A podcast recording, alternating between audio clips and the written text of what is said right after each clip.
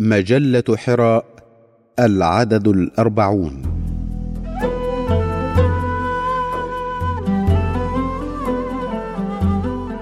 نظرية الانبثاق وحتمية التواصل.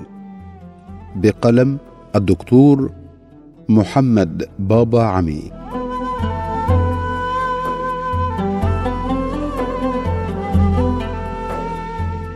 قد يأخذ الحديث عن التواصل منحا ادبيا لفظيا ويستعان في ذلك بالحكم والأمثال والأشعار. وهذا الاختيار له إيجابياته وسلبياته. وقد يتم معالجة معضلة التواصل من خلال علوم إنسانية من مثل علم الاجتماع وعلم الإعلام وعلم النفس. فيحشر ضمن الأعمال المتخصصة. ويفيد في مجاله ولغايته وغرضه. وقد يتعرض للتواصل تربويا من مدخل العلاقة بين مكونات العملية التربوية فيكون له أثره في المدرسة والجامعة حسب أهمية الطرح وعمقه. وللفقه والعقيدة والتفسير والحديث أي ما يمكن تصنيفه تحت خانة العلوم الإنسانية أوجه كثيرة يمكن أن تؤسس لعلم التواصل من منطلق شرعي فكري قرآني إسلامي. شريطة أن لا تحشر في سياق أسلمة العلوم بعمل سطحي بسيط.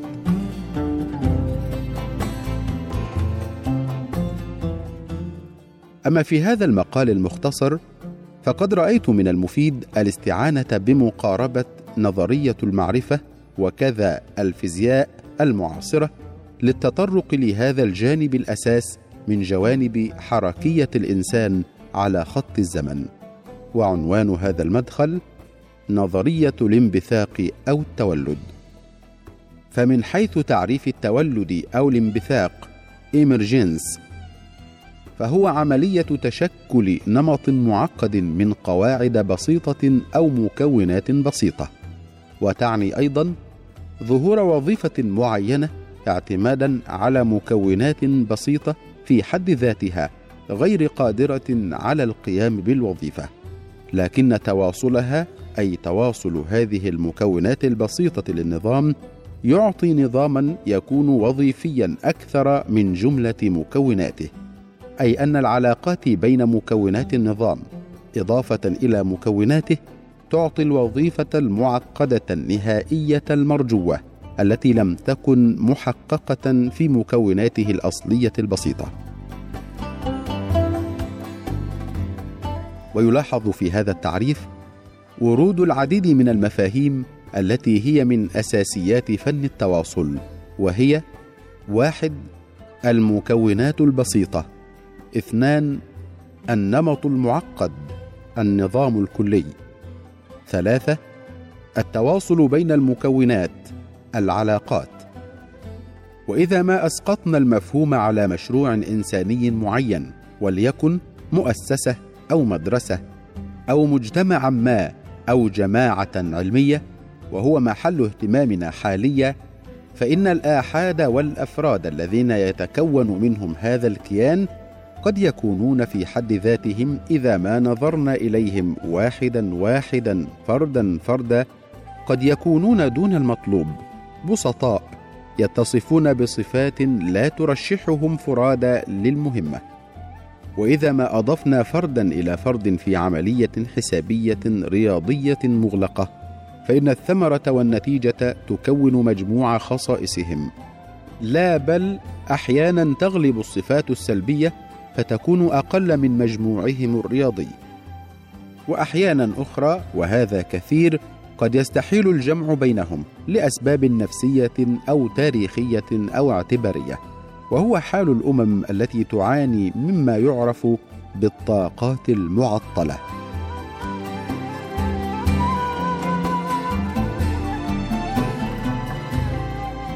لكن لو عملنا على العلاقة بين المكونات البسيطة وربطنا بين الأفراد ربطا محكما بناء على شروط موضوعية وذاتية كالتي حققها النبي محمد صلى الله عليه وسلم في المدينة المنورة بعد الهجرة فيما عرف بالمؤاخاة. لو فعلنا ذلك في أي كيان كان فإن النتيجة تكون بركة بعينها والبركة هو المصطلح اللائق للتعبير عن أن الكل أكبر من مجموع أجزائه. وبهذا نحقق نظاما مكثفا فعالا باعتماد نظرية انبثاق الطاقة والحركية من العلاقات.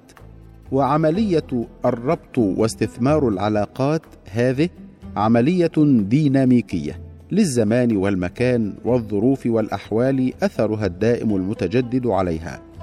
وهي ليست عملية استاتيكية خاملة تحدث مرة واحدة ثم تنتهي. ومن ثم وجب ضمن إدارة المؤسسات والكيانات البشرية العمل الدؤوب المتواصل على جبهة العلاقات واعتبارها محددا رئيسا في تحقيق الرسالة أو الإخفاق فيها ولعل رسما بيانيا مقارنا بين مؤسسات من عالم متخلف إذا ما قورنت بمثلها في عالم متحضر تعطينا تلازما واضحا بين حجم ونوع العلاقات من جهة ونجاح أو فشل تلك المؤسسة من جهة أخرى. فكلما تكثفت العلاقات تطورت المؤسسة وكلما ترهلت تلك العلاقات كانت المؤسسة عرضة للانهيار.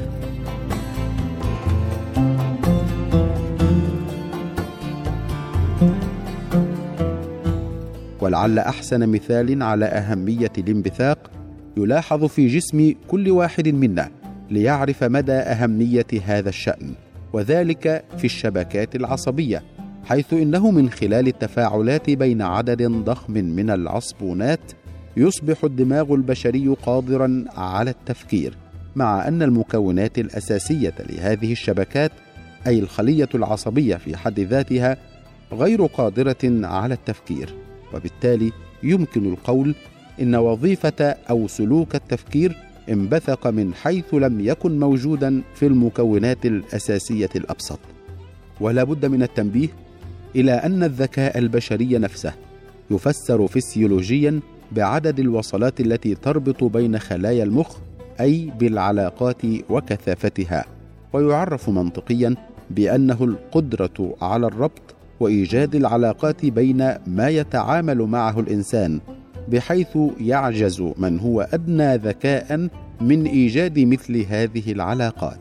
وفي كلا الحالين ورغم صعوبة تعريف الذكاء يبقى التواصل والاتصال محددا رئيسا في عملية الذكاء.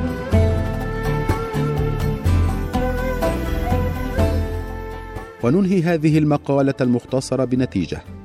هي أن نظرية الانبثاق في كل عناصر الحياة والمخلوقات التي خلقها الله سبحانه وتعالى بخاصة عند النبات والحيوان ثم الإنسان تدفعنا إلى التفكير الجدي في أهمية التواصل والعلاقات في المجال الفكري والحضري. ولعل من المفيد تعريف الحضارة من هذا المدخل وهي قدرة مجتمع ما أن يبني من مكوناته البسيطة نظاما كثيفا فعالا قادرا على فعل ما لا يفعله مجموع أجزائه. ويمكن تفسير العديد من آيات كلام الله تعالى بهذا المعنى من مثل قوله سبحانه وأطيعوا الله ورسوله ولا تنازعوا فتفشلوا وتذهب ريحكم واصبروا إن الله مع الصابرين. والريح هنا هي ثمرة التواصل بالاختلاف تذهب وتزول. وقد يعني لفظ الريح الإرادة والعزة والدولة والغلبة والقوة. كما يعني رضا الله تعالى عنكم وتوفيقكم للخير ونصرتكم. واعتصموا بحبل الله جميعا ولا تفرقوا. واذكروا نعمة الله عليكم إذ كنتم اعداء فألف بين قلوبكم فأصبحتم بنعمته إخوانا. وكنتم على شفا حفرة من النار فأنقذكم منها. كذلك يبين الله لكم آياته لعلكم تهتدون. فالاعتصام بحبل الله وعدم تفريق الطاقات يؤدي إلى انبثاق عظيم من خلال نصرته سبحانه وتأليفه بين القلوب والنجاة في الدنيا والآخرة. وغير هذه الآيات كثير. كله دال على بركة الاجتماع والتواصل وربط العلاقات في أي جسم كان الأسرة والمدرسة والمؤسسة والمجتمع. ونخصص الجماعة العلمية التي هي عصب الحياة للأمم والمجتمعات. ذلك أن تفرق العقول وتشتتها اليوم في واقعنا وضمن وعائنا الحضاري مقدمة للوهن والهزيمة في أجزاء الأمة الإسلامية كلها وأن تفوق الغرب وتمكنه كان بسبب تجمع العقول والسواعد في جميع الأصعدة والمستويات وهو ما يعبر عنه بعض النقاد بشبكة العلاقات الاجتماعية. إن تفرق العقول وتشتتها اليوم في واقعنا وضمن وعائنا الحضاري مقدمة للوهن والهزيمة في أجزاء الأمة الإسلامية كلها وإن تفوق الغرب وتمكنه كان بسبب تجمع العقول والسواعد في جميع الأصعدة والمستويات.